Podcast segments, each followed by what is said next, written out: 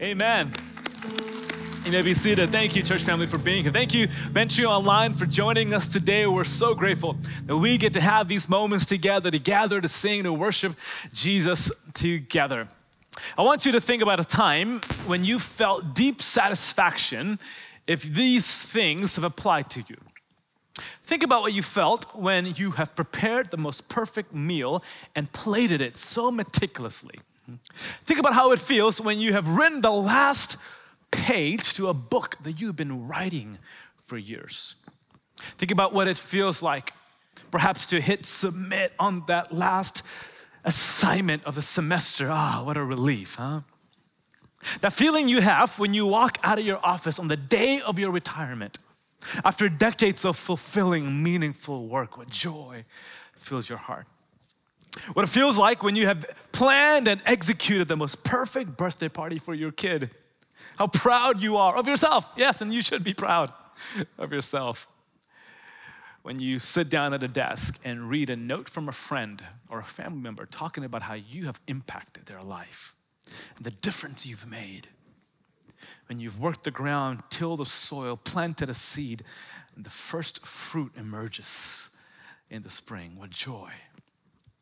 What you feel in each of those moments is the deep satisfaction of meaningful work, meaningful work, the joy, the thankfulness of meaningful work.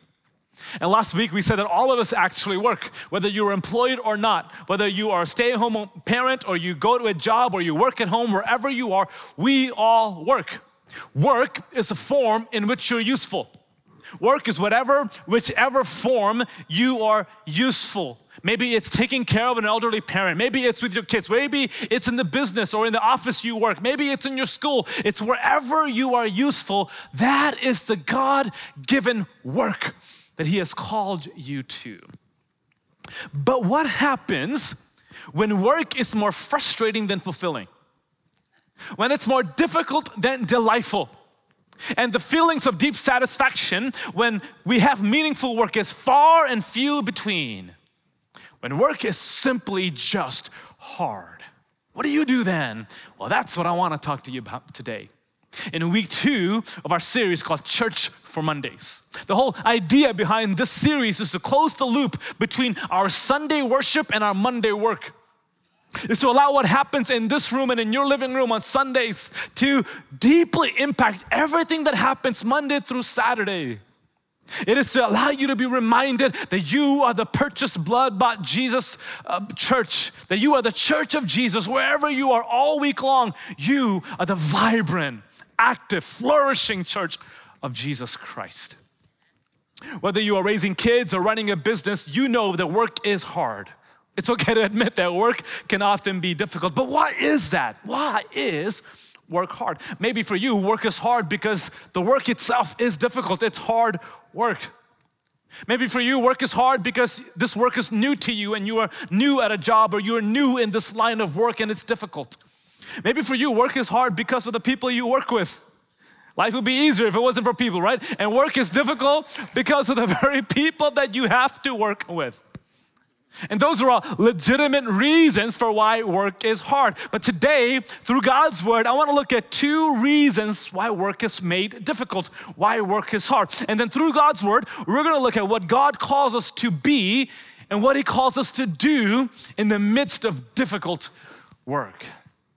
So here's reason number one. The Bible says that work is hard because sin has unraveled the fabric of God's perfect design. Sin has unraveled the fabric of God's perfect design. The meta narrative of the human story is creation, fall, redemption, and restoration. Creation, fall, redemption, restoration. At creation, the world was perfect. Nothing was broken and nothing was missing. You and I were perfect at creation. And it's in that phase of the story that God gave us meaningful work. We said last week that work was not part of the curse, it was part of paradise. At creation, when everything was perfect, God gave us work. But then we fell into sin.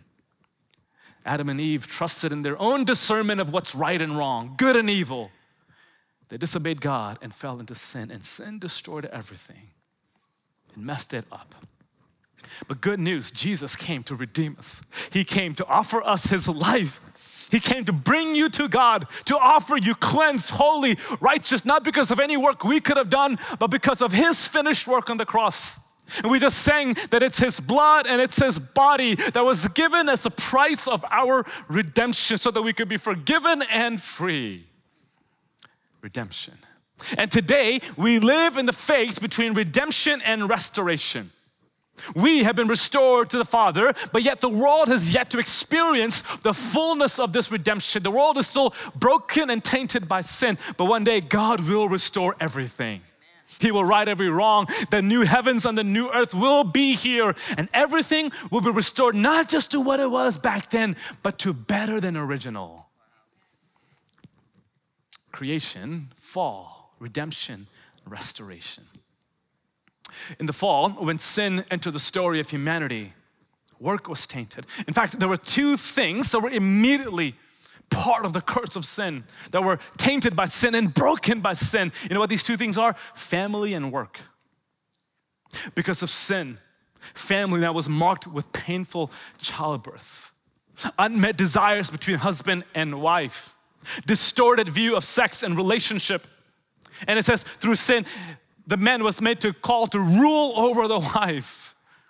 It was a part of the fall. There was a struggle for power and desire, distorted relationship, and not even just between husband and wife, but in families, in siblings, in just friendships. There is a distortion of relationship and marriage and love, and the pursuit of love has become so complicated. It was tainted by sin. But second of all, sin unraveled the design for work because of the fall, because of sin, this meaningful work you and I were created for is now tainted, marked by hardship and difficulty and even sorrow. When God has finished going through how sin affects the family, He in Genesis 3, verse 17, talks about work family and work. Here's what he says about work. He said to the man, Because you listened to your wife and ate from the tree about which I commanded you, do not eat from it. The ground is cursed because of you. You will eat from it by means of painful labor all the days of your life. It will produce thorns and thistles for you, and you will eat the plants of the field. You will eat bread by the sweat of your brow until you return to the ground. Sin tainted work in the sense that there, not that there wouldn't be any fruit, but the fruit would be produced through painful labor and toil by the sweat of the brow. It used to be before the fall, you didn't have to work that hard. You could plant something and immediately all kinds of delicious fruit would come forth. But now, fruit only comes forth through painful days and labor for the rest of our life. But not only that, along with fruit would grow thorn and thistle. Haven't you noticed that it's a lot easier to grow weeds in your landscaping area than it is to grow a flower or a fruit? Yes, fruit may grow out of your labor, but certainly thorns and thistles too will grow as a result of the fall. What this means is that it takes hard work to bear fruit. What this means for us, even in our life, that sometimes there are days of deep fruitfulness and other days of fruitlessness. There's some days you go to work and you work hard and you come home at the end of the day and everything just flowed. Everything worked. I mean, the project moved ahead. Your coworkers were so kind and loving. Your kids that day were so perfect. They were such angels. Everyone got along. The world was perfect. You had incredible fruit that day. But then there are other days you equally worked hard. But you didn't take steps forward, you took steps back. Everyone was mean and unkind and mean spirited, and you wonder if your kids are even yours anymore. You wonder, where did they get this from? It's driving me crazy. You come home at the end of the day, and what you achieved is far less than what you envisioned fruitlessness. Some days you work hard and it's fruitful, other days you get thorn and thistles. That's what you get. Timothy Keller, in his book Every Good Endeavor, writes about this. And he says, because of this effect of sin on our work, we vacillate, we go back and forth between idealism and cynicism. Idealism and cynicism. Maybe you found yourself here. I know I have. And here's how Keller describes it. He says, This is why so many people inhabit the extremes of idealism and cynicism. Idealism says, through my work, I am going to change things, make a difference, accomplish something new, bring justice to the world. Maybe some of you are right there, you're idealistic. I'm to change the world. And then there are some days where we feel so cynical. And here's what we say nothing really changes. Don't get your hopes up. Do what it takes to just make a living. Don't let yourself care too much. Get out of it whatever you can idealism and cynicism. Because of sin, the work is hard, and sometimes the work produces fruit, other times it produces nothing. You worked hard all day, all year, all decade long. There's nothing to show for it. Sin has unraveled the very fabric of God's design for family, and for work. Second reason why I think work is hard is because we work as cultural exiles we work as cultural exiles. There are two seasons in my life that I felt out of place. I had a culture shock moment. One was when my family migrated from India to America back in 1996. It was a brand new country, a whole new culture, and we were immersed in a new language, in a new community, a whole new set of norms. Let me tell you, school was hard for me. I felt so out of place, had no idea how to relate and connect. The only safe place I felt in school was ESL classes because they were just as confused as I was. So, whew, but I'm not alone. It was a culture shock. The second place was in college especially when I worked in college. I had a few jobs until then, but I had pretty much lived a sheltered life. I was a pastor's kid, grew up in church, and spent all my free time in church. And I wish that was an exaggeration, but that's not, I literally did. All my friends were Christians, and then I go off to college and I get a job, and I realize, oh, there's people that don't believe God like I do. Like there's people who have no uh, no significance to God's word. The church is not significant to them. They have a whole new list of values and norms. They don't see the world like I do. It was another cultural shock. I was feeling like a cultural exile. I didn't move to a different country in college, but I just felt out of place still. And I've heard from some of you, many of you, that this is what makes work often so difficult. You feel like a cultural misfit sometimes. You have deep faith in God, you love God's word, you trust His word. But those you work with, the environment you're in, maybe even the family you're in, it feels like you are standing alone. There's a different set of norms and values and, and beliefs in the world, and you feel so isolated. Some of you have told me at work I have to do things that are legal, but they're not ethical. It's this tension of, I know this will pass the legal test, but is it the right thing to do? It's not ethical, it's not God honoring. And so you're caught in this tension as a cultural exile between honoring your employer, your boss, or honoring God. Your deep seated convictions find itself isolated, alone, as cultural exile. And in those moments, there are a few things you can do to adjust to that environment. Three things we are tempted to do one is to avoid, second, to attack, and third, to assimilate. We can avoid culture, we can disengage, we can retreat, we can hide in our offices until the end of the day after everyone's gone home, and then you leave work. Or you can attack, you can be combative, or you can assimilate, you get along, you give up your convictions, you give up your faith, and you get along with culture. Well, we know that None of those three options are actually good. So, what do you do when you find yourself as a cultural exile? And work is hard because it's tainted by sin and hardship, and you feel alone. Well, I'm glad you asked. Israelites, at one point, they lived like this. They had laborious, difficult work. But not only that, they were cultural exiles. In about 597 BC, Jews were deported from Jerusalem to Babylon. Jerusalem was their home, it was religion and faith were just brimming with life. And now they're taken as exiles into Babylon. Babylon was the most powerful nation at that time, it was the most anti God culture of that time. And now they find themselves in isolation, in exile, and they don't know how long this is gonna be. They're made to do tremendously difficult work, seeing little to no fruit. And in the midst of this exile, many prophets are writing from Jerusalem, writing to these exiles in Babylon, saying, Just hang in there. It's just going to be a short while, and you'll be out soon. assimilate, attack, avoid, do whatever you need to for just this little while. God will get you out soon. But that was actually not true. So Jeremiah writes a letter to these exiles after, her, after hearing from God.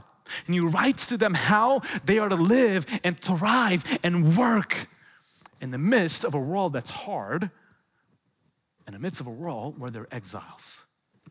Here's what Jeremiah writes to them in Jeremiah 29. And I want you to listen to these words of this letter and hear what God may be saying to you. And work is hard, and you feel like a cultural exile. Jeremiah says, This is what the Lord of armies, the God of Israel, says to all the exiles I deported from Jerusalem to Babylon.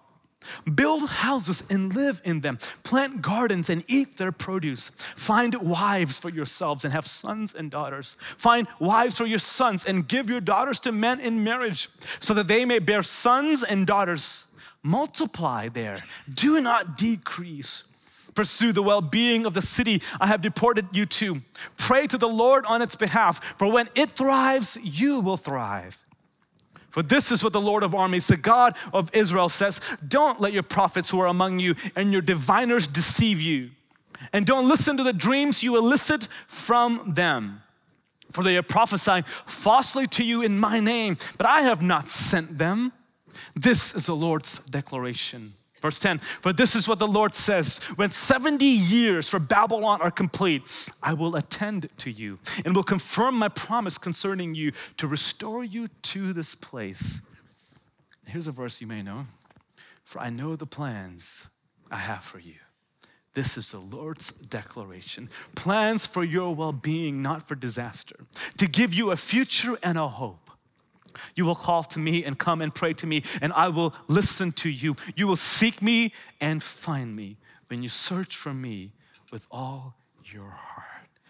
Thanks be to God for his word.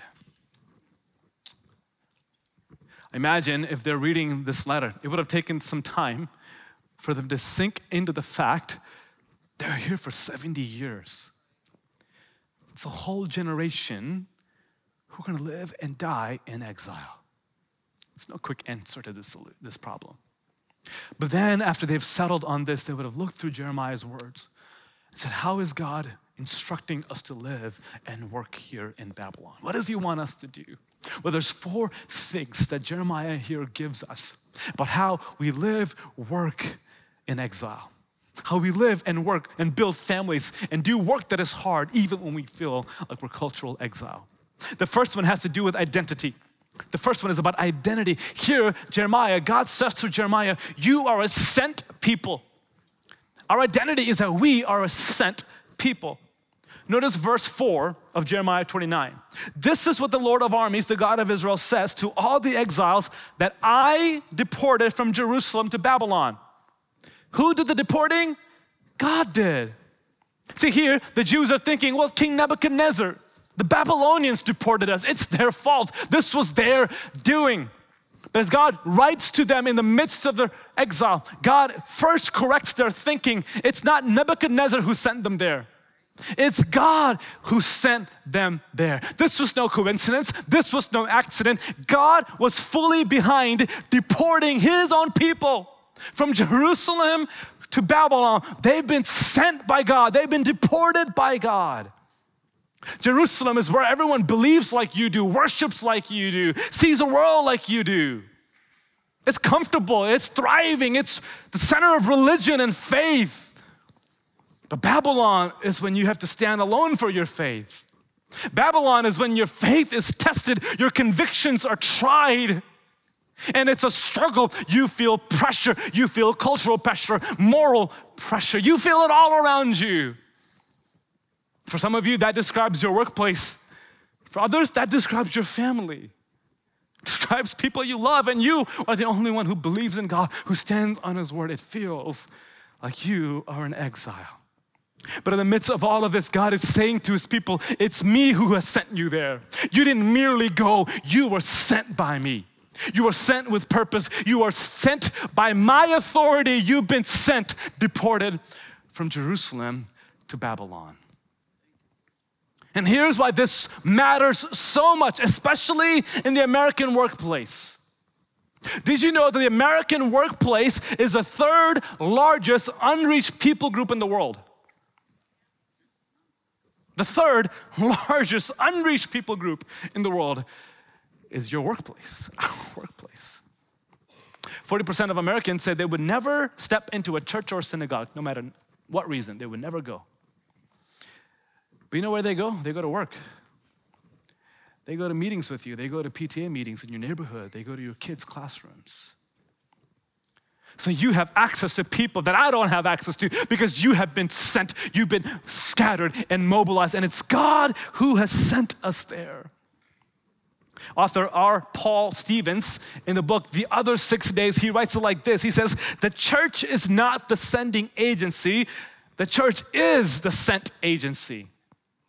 It's not that the elders and the pastors, we gather a few people and we send them. No, no, no. We all are equally sent by God. We are equally called to Christ and sent on mission. We are deported into the world we live in to go and bring Christ, His value, His good news, His kingdom to wherever you are. You, my friend, are a sent people from the Lord. That's what Paul wrote in 2 Corinthians 5, verse 20. Therefore, we are ambassadors for Christ since God is making his appeal through us, we plead on Christ's behalf be reconciled to God. This is our plea with the world be reconciled to God. It's a story of an accountant who grew incredibly disinterested and bored at his job. To the point that his supervisor noticed it, but he was such a good accountant and he didn't want to get rid of him. So he thought about how could I get this person to love work again, to be engaged again? So he came up with a plan. I wouldn't recommend this, but this is what he did. He went to the employee and said, Hey, the FBI has called me. Yeah, think about a far stretch plan. The FBI has called me and they have said that they suspect really bad activity, suspicious activity with the clients that we deal with. And they need an on the job informant. They need a spy. They need somebody here at work who's putting the clues together, who is listening, who is investigating, who is watching everything to put a report together. Whew, let me tell you, this accountant, this once bored and disengaged accountant had a whole new glow about him. He showed up to work early. He stayed late. He was excellent in everything he did. He was deeply engaged in his work. He dotted every T and crossed every, uh, dotted every I and crossed every T. Why? Because he saw extraordinary purpose behind ordinary work. He saw something bigger, he saw something more grand, he saw extraordinary work behind what was once ordinary. And this is what Paul is saying at your work, whatever your title is, whatever your profession, whatever your stage of life, whether employed, retired, between jobs, wherever you are, this is your great, extraordinary purpose. You are an ambassador sent by Jesus with the message of Christ to change the world. You are his agent with a mission, with a deep calling that's been sent by God. Neil Hudson, in his book Imagine Church, said this if 98% of Christians who are not employed by a church, 98% of Christians who are not paid employed by a church, if those people took God's mission seriously in their working hours, their impact would eclipse that of the first century church. 98% of Christians who are not employed by a church, if they saw God's mission at their work, if they saw God's mission Monday through Saturday, the world would change to the point that it would even be greater than that of the early church. Friends, our conversion to Jesus does not take us out of the world. No, it sends us to the world. It sends us back with new conviction, with new power from on high, with a new burning message in our heart. Be reconciled to God. And we bear witness to the work of Jesus. Sometimes that's verbal, and sometimes that's just through our everyday actions and attitude. We bear witness to the transforming power of Jesus. What is our identity? We are sent people in exile. Second of all, God speaks to their posture. Their identity is that they are sent. Their posture is to settle in. To settle in. Now, if you're a believer in Jesus, I, like you, am so excited for the return of Jesus. It's coming. He is returning. I cannot wait. But if our anticipation of Christ's return makes us disinterested in the world and disengaged in our work, then we've missed the purpose. If longing for Jesus' coming gets us disinterested in the rest of the world and disengaged in our work, we've missed it. The return of Jesus, our longing for his return, only creates urgency in our mission, not apathy to it. It builds fervency. It builds urgency, and every day it doesn't disengage from the world, it re engages, it moves us to our world. Notice how Jeremiah says in verse 5 build houses and live in them. It's to the exiles he's speaking, these exiles who can't wait to get out of Babylon. God is saying, actually, I want you to build houses and live in them, plant gardens and eat their produce, find wives for yourselves and have sons and daughters, find wives for your sons and give your daughters to men in marriage so that they may bear sons and daughters. Multiply there. Don't decrease, multiply, grow there, plant roots there. It seems here that God is less interested about Jews getting out of Babylon as he is in Jews spreading in Babylon. If he took his own people out of Babylon immediately, all of the light in Babylon would go out. But if he got his people to settle in, to build homes, to plant their lives in the darkness, then there's hope for people who are looking for God, who are wondering about life, he says, I don't want you to decrease. I don't want you to disengage and move away. No, no, I want you to spread. I want you to multiply. I want you to penetrate this city. Friends, God calls you and I to hard and even hostile places. He calls you to hospitals that are hard, to schools that are difficult, to families and neighborhoods that are hard, because He calls you to spread, to multiply His value, His kingdom wherever you are. Our posture in a dark and broken world is not to leave the darkness or to abandon the brokenness. Our posture in a dark and broken world is not to leave darkness or abandon brokenness. No, our posture is to penetrate darkness with the light of Jesus and to engage brokenness with the love of Jesus. That's your posture. My posture is to settle in, it's to penetrate darkness with the light of Christ and to engage brokenness with the love of Jesus. This is what you and I are called to, so we plant families. Maybe it's not in the best part of town, but we see where gospel work and power is needed. You take jobs not because it pays so much, but because who, who it may reach. We make sacrifices and we plant our lives to penetrate darkness with the light of Jesus, to engage brokenness with the love of Jesus. Ephesians 2:10 Paul says, "For we are God's workmanship created in Christ Jesus for good works. For good works that He has prepared in advance for us to do. We are not saved by good works, but we are saved for good works. Saved by grace and sent to be doers of good work in the world. But you know what the catch is? Good work doesn't feel so good sometimes. Good work feels hard and lonely. Good work ex- is exhausting but yet it's worth it. It's a calling. And sometimes your good work that God has prepared for you and called you to is met with hostility. But remember that Jesus, who did the greatest work, he was crucified and yet he persisted for the joy set before him. He endured the cross with all of his hostility and shame. He endured. There are moments when our good work that we've been called to feels hard and lonely and isolating but it is the good work God has prepared for you. It's worth it. Who we are, we're sent. Our objective, uh, I'm sorry, our posture, we settle in. And third of all, God says to them, here's your objective, and that is to pursue the blessing of where you are right now. Pursue the blessing of where you are right now. Notice verse 7 Pursue the well being of the city I have deported you to. Pray to the Lord on its behalf, for when it thrives, you will thrive. Imagine how contradictory this command is to what the Jews are feeling inside. This is enemy's territory. They're trying to leave. These are the terrorists who have deported them to Babylon. They want God to overthrow the Babylonians. They're praying to that end.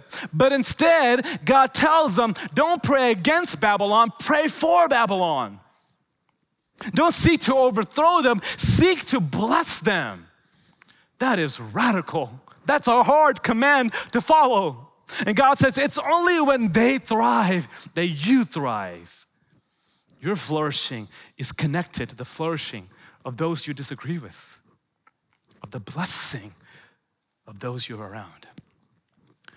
The word well being here is Hebrew word shalom. It speaks of flourishing, prosperity, peace. And this is what God's design for the world through you is that people around you would experience the shalom of God, the blessing of God through your work.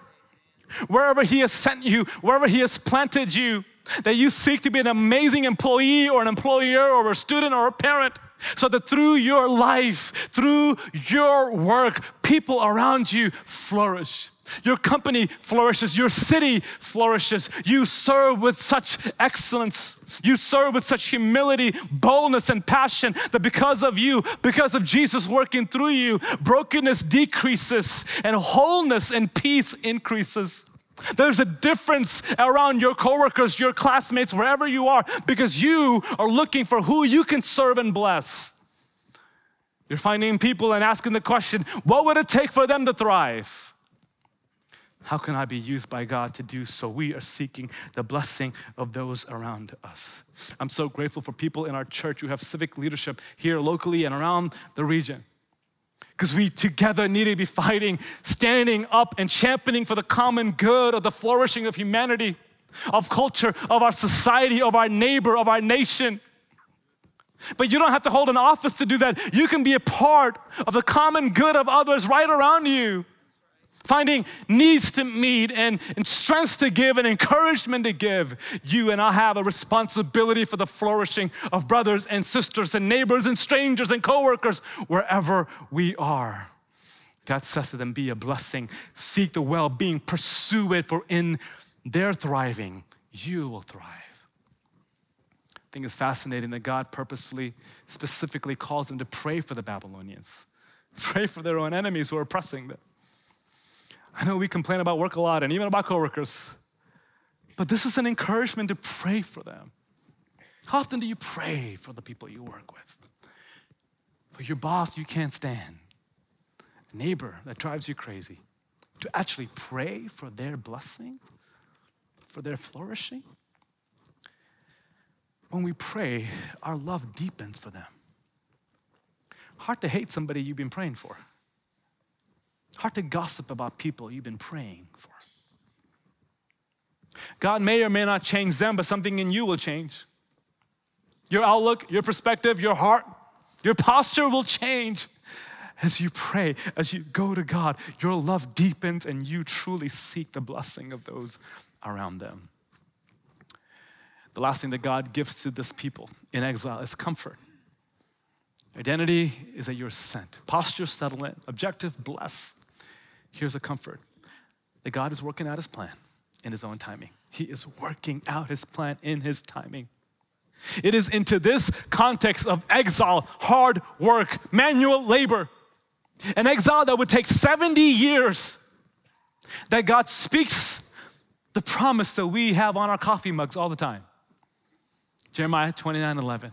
Notice verse 10 and 11. Here's God's comfort for those who find work to be difficult and feel like cultural exiles. And you know that it may not get better for a long time. Here's God's comfort in verse 10 For this is what the Lord says when 70 years for Babylon are complete, I will attend to you and will confirm my promise concerning you to restore you to this place. Verse 11 For I know the plans I have for you. I know you don't see it. I know you've been waiting, but I know the plans I have for you, says the Lord. Plans for your well being, not for disaster, to give you a future and a hope. He's saying to a people who can't see him at work, trust me, I got a plan, I have a timing, I've got the number of years allotted for you. To live in this scenario, to live and work hard and feel like an exile. One day you will come home and you won't be a cultural exile anymore. But it's gonna take 70 years. And those 70 years are gonna be hard. You'll have fruitfulness and fruitlessness. You have thorn and thistles in the midst of meaningful work. But trust me, I've got a plan. Don't give up. I've got a future for you. I've got a hope for you. It might take 70 years. But you never know what trusting in God, what relying on His Spirit, but trusting in His Word will do to the environments that God has placed you in. Trust Him.